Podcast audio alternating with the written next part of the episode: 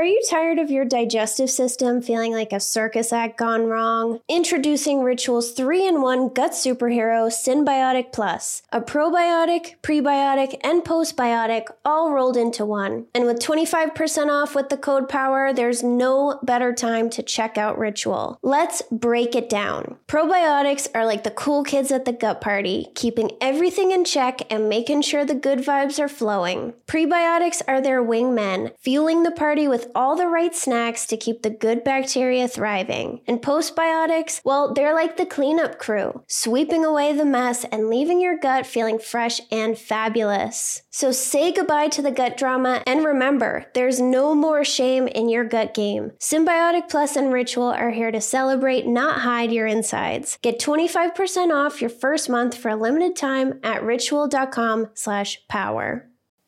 Tossing and turning all night like a salad? It's time to put those sleepless nights to bed for good. Enter Tanasi, my sleep saviors, and they have science to back up their sleep, anxiety, and pain relieving powers. Back in 2016, they invested a $2.5 million grant to Middle Tennessee State University to study the hemp plant. Turns out their special patent pending CBD CBDA formula is twice as effective as CBD alone and can be more effective than over the counter ibuprofen, acetaminophen, and aspirin. So if you're tired of tossing and turning like a rotisserie chicken, then Tanasi's got your back with their range of great products from tinctures to gummies to lotions. Tanasi is my go to when I can't sleep or I have way too much anxiety. I'm so glad that I discovered them. So go to tanasi.com and use the code POWER to get 25% off your order. That's tanasi.com, T A N A S I, to get 25% off your first order with the promo code POWER.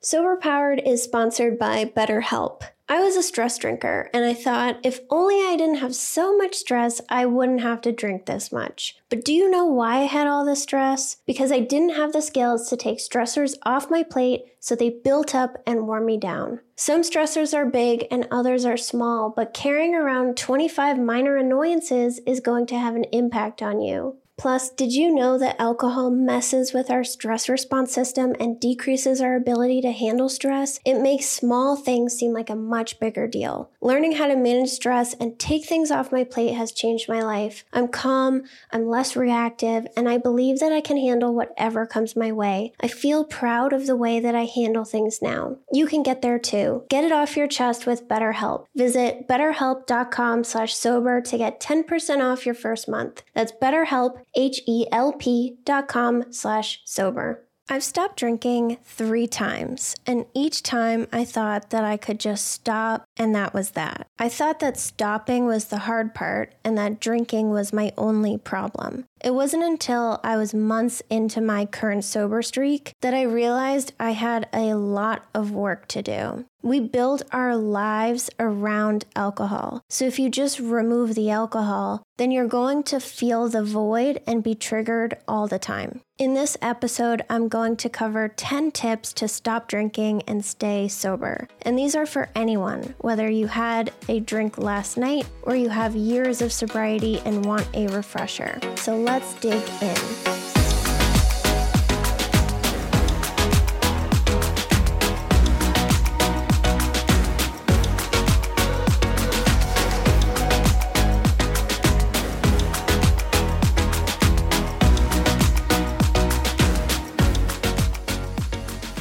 Welcome back to the Sober Powered Podcast. I'm your host, Jill, and today we are talking about how to stop drinking and get past the first week. And you really just have to keep throwing stuff at your drinking and see what works. So be open to trying different methods of support. And I'll link my free ebook quick start to sobriety guide in the show notes so you can grab that and get a ton of suggestions and links for support. If you're just getting started or you want to learn some more ways to keep your sobriety going strong, then here are 10 things that you can do to stop drinking for good. Number one, get all of the alcohol out of your house. And this is an obvious one, but it's critical to your success. If there's alcohol in your house, then it's much easier to drink it. That's it. There are some things that raise the barrier to drinking, and having alcohol not be easily accessible is one of them. If someone tries to give you a gift of alcohol, don't let it in your house. Tell them, no, thank you, I don't drink. Immediately regift it in private. Or if it was at work, then just leave it in the kitchen area for someone else to take it. Just don't let alcohol in your house.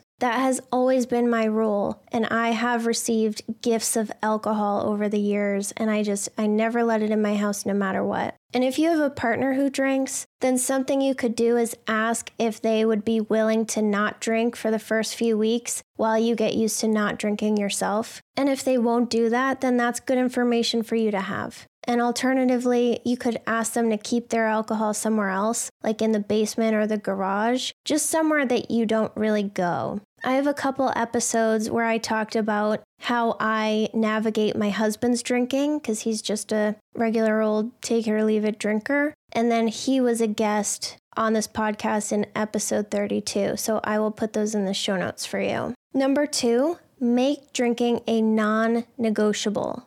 Don't drink no matter what. I hear a lot of people say that they hope they can stay sober or that they're going to try to stay sober. And to me, this means deep down you don't think you can stay sober, but you hope you'll be able to figure it out. And if you don't believe in yourself, then it's easier to drink because that's the outcome you expected anyway. It's easier to make excuses and bargain with yourself. So instead, tell yourself you are not drinking no matter what. That's all you have to do. Just don't drink. And there's a big difference when you go into something with the mindset of, I am not drinking, versus the mindset of, I'm going to try not to drink. It's a big difference. So, drinking needs to become a non negotiable. Number three, identify your triggers. You need to understand what gets you and why you drink. And this takes time. You're not going to be able to identify your triggers immediately. But when you feel an urge to drink, try to get curious and retrace your steps to identify when you started feeling that urge. What was happening? So it helps me to go back through each moment of my day until I can identify when I didn't have the urge to drink. So then I know the next thing that happened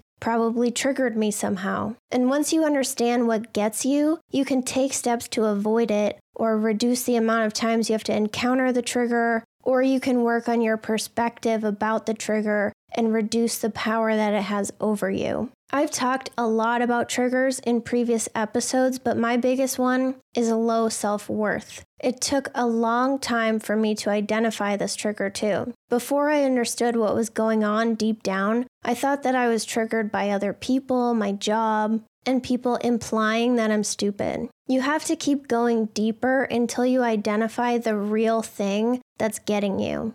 I've talked about my stupid belief in a few episodes on this podcast, and because I was able to keep working on it, I finally identified that it was a self worth issue. And now I know what I have to work on moving forward. Number four, do different stuff. A lot of us think that we can just stop drinking and that's enough. But we build our entire lives around our drinking. You probably selected friends based on who wants to drink like you do and gave up hobbies that didn't include alcohol. Slowly, we change our lifestyle to revolve around alcohol, and in sobriety, we have to change our lifestyle again. If you're used to sitting around watching TV for hours every single night or spending a lot of time in the bar, then you need to adjust what you do. TV gets boring and repetitive when you do it for too long. It's going to make you feel sad and feel like you need alcohol to enhance the situation. There's a quote that I really love that maybe you've heard. It's if you hang out in the barbershop for too long, then you're going to get a haircut. If you just continue to live the same drinking lifestyle and hang out in the same places where you used to drink, then you're probably going to drink. Everything in that lifestyle is going to remind you of drinking, and it's going to seem not as good when you're sober. So you should work on finding a new hobby and different ways to spend your time. Do something totally different that you never would have done while you were drinking. I tried Brazilian Jiu Jitsu and kickboxing and it was really fun. So try something new, and you gain so much time in sobriety. And if you spend that time just sitting around, then you're going to want to drink. Boredom is a huge trigger, and I'm working on an episode about boredom in a few weeks, so stay tuned. Number five, don't do it alone. We feel like we should be able to do it alone, or that we're different from everyone else and we don't need help.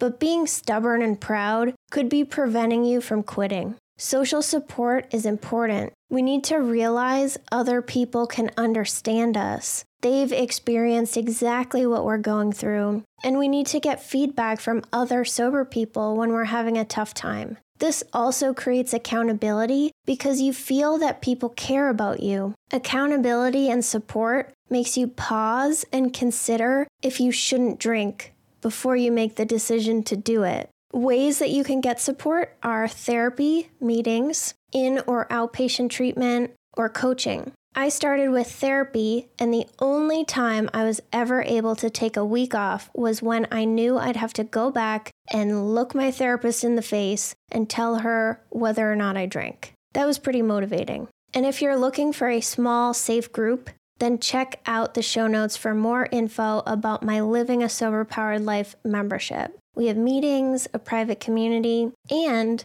I'm going to be releasing a quit drinking course on January 1st. And this will be available for all members, and it includes daily audios for 31 days to help you work on your mindset around drinking, identify your triggers, learn to deal with emotions, and navigate thoughts of wanting to drink again. So, regardless of what you decide to do for support, just be willing to try new things until you find a good fit for you and what you need. And if you're trying and trying and trying to quit and it's not working, then add something else to your toolbox. Try a different form of support and see if that helps. Number six, change the way you socialize and stop going to things until you feel more confident. It's okay to take a break from going out with drinkers until you feel more comfortable being around alcohol. I know a lot of us feel that we don't want things to change because we don't drink, but not drinking is a major change. It's not like you're not eating bacon anymore. Alcohol becomes essential for our lives. So, of course, things are going to change when you stop drinking. You might lose friends and not be invited to things anymore, and that's okay too. Sometimes drinkers don't want to invite you to things because they think they're protecting you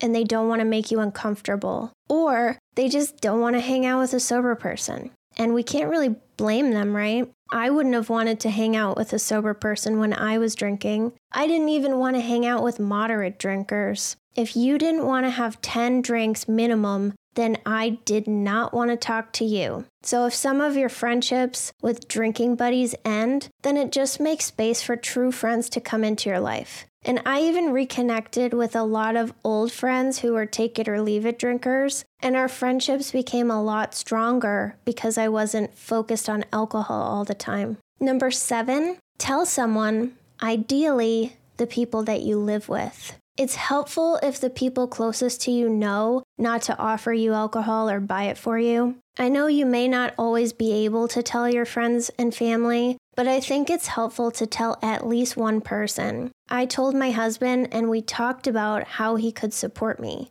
And don't expect everyone to be super excited for you either. Remember, most people have the ability to start and stop whenever they want and are not controlled by alcohol when they drink it, so they're not going to understand why this is a big deal. We expect everyone to be excited for us because it is a huge deal to stop drinking. But if they're not excited because they don't understand, it's totally normal. We expect a parade to celebrate our milestones, and the parade is not going to come, but that's okay.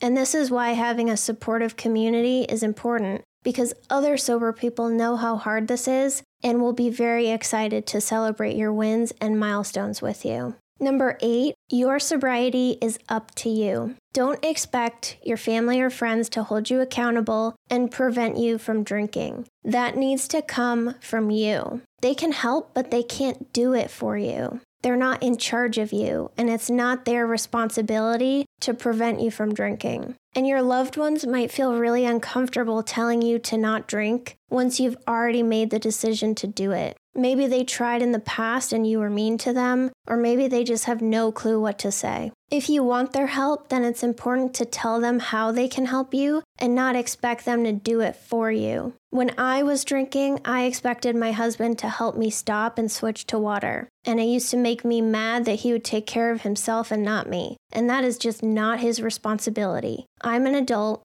and we need to have realistic expectations of what support really is and learn to take ownership of our lives. And it's easier to make excuses and blame other people than it is to take ownership and make a change. It doesn't mean you're choosing to drink that way, it just means that other people can't do this for you. Number nine, have other drinks on hand. Drinking plain water all the time isn't going to do it for most people. You're likely going to want a tasty treat in the evening, so stock up on other drinks. And this could be NA drinks if you're comfortable with that. And I explain the science of NA drinks in episode 77 if you're worried about them triggering you or ruining your sobriety. And if NA drinks aren't for you, then I love sparkling water and vitamin water. Vitamin water has a really nice, sweet, refreshing flavor that makes me feel mentally satisfied. And that's what it's all about feeling satisfied. So, this tip is especially true when you're socializing.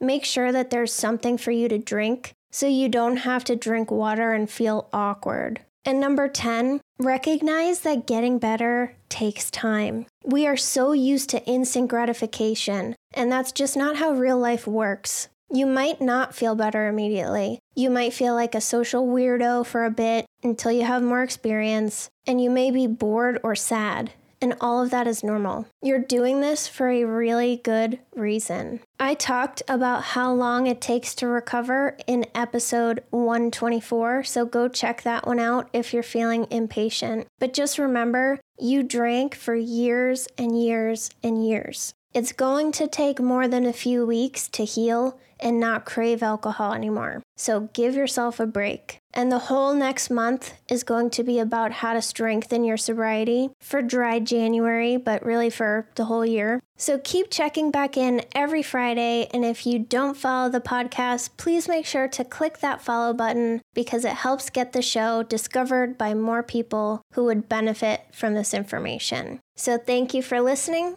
and I will talk to you next week.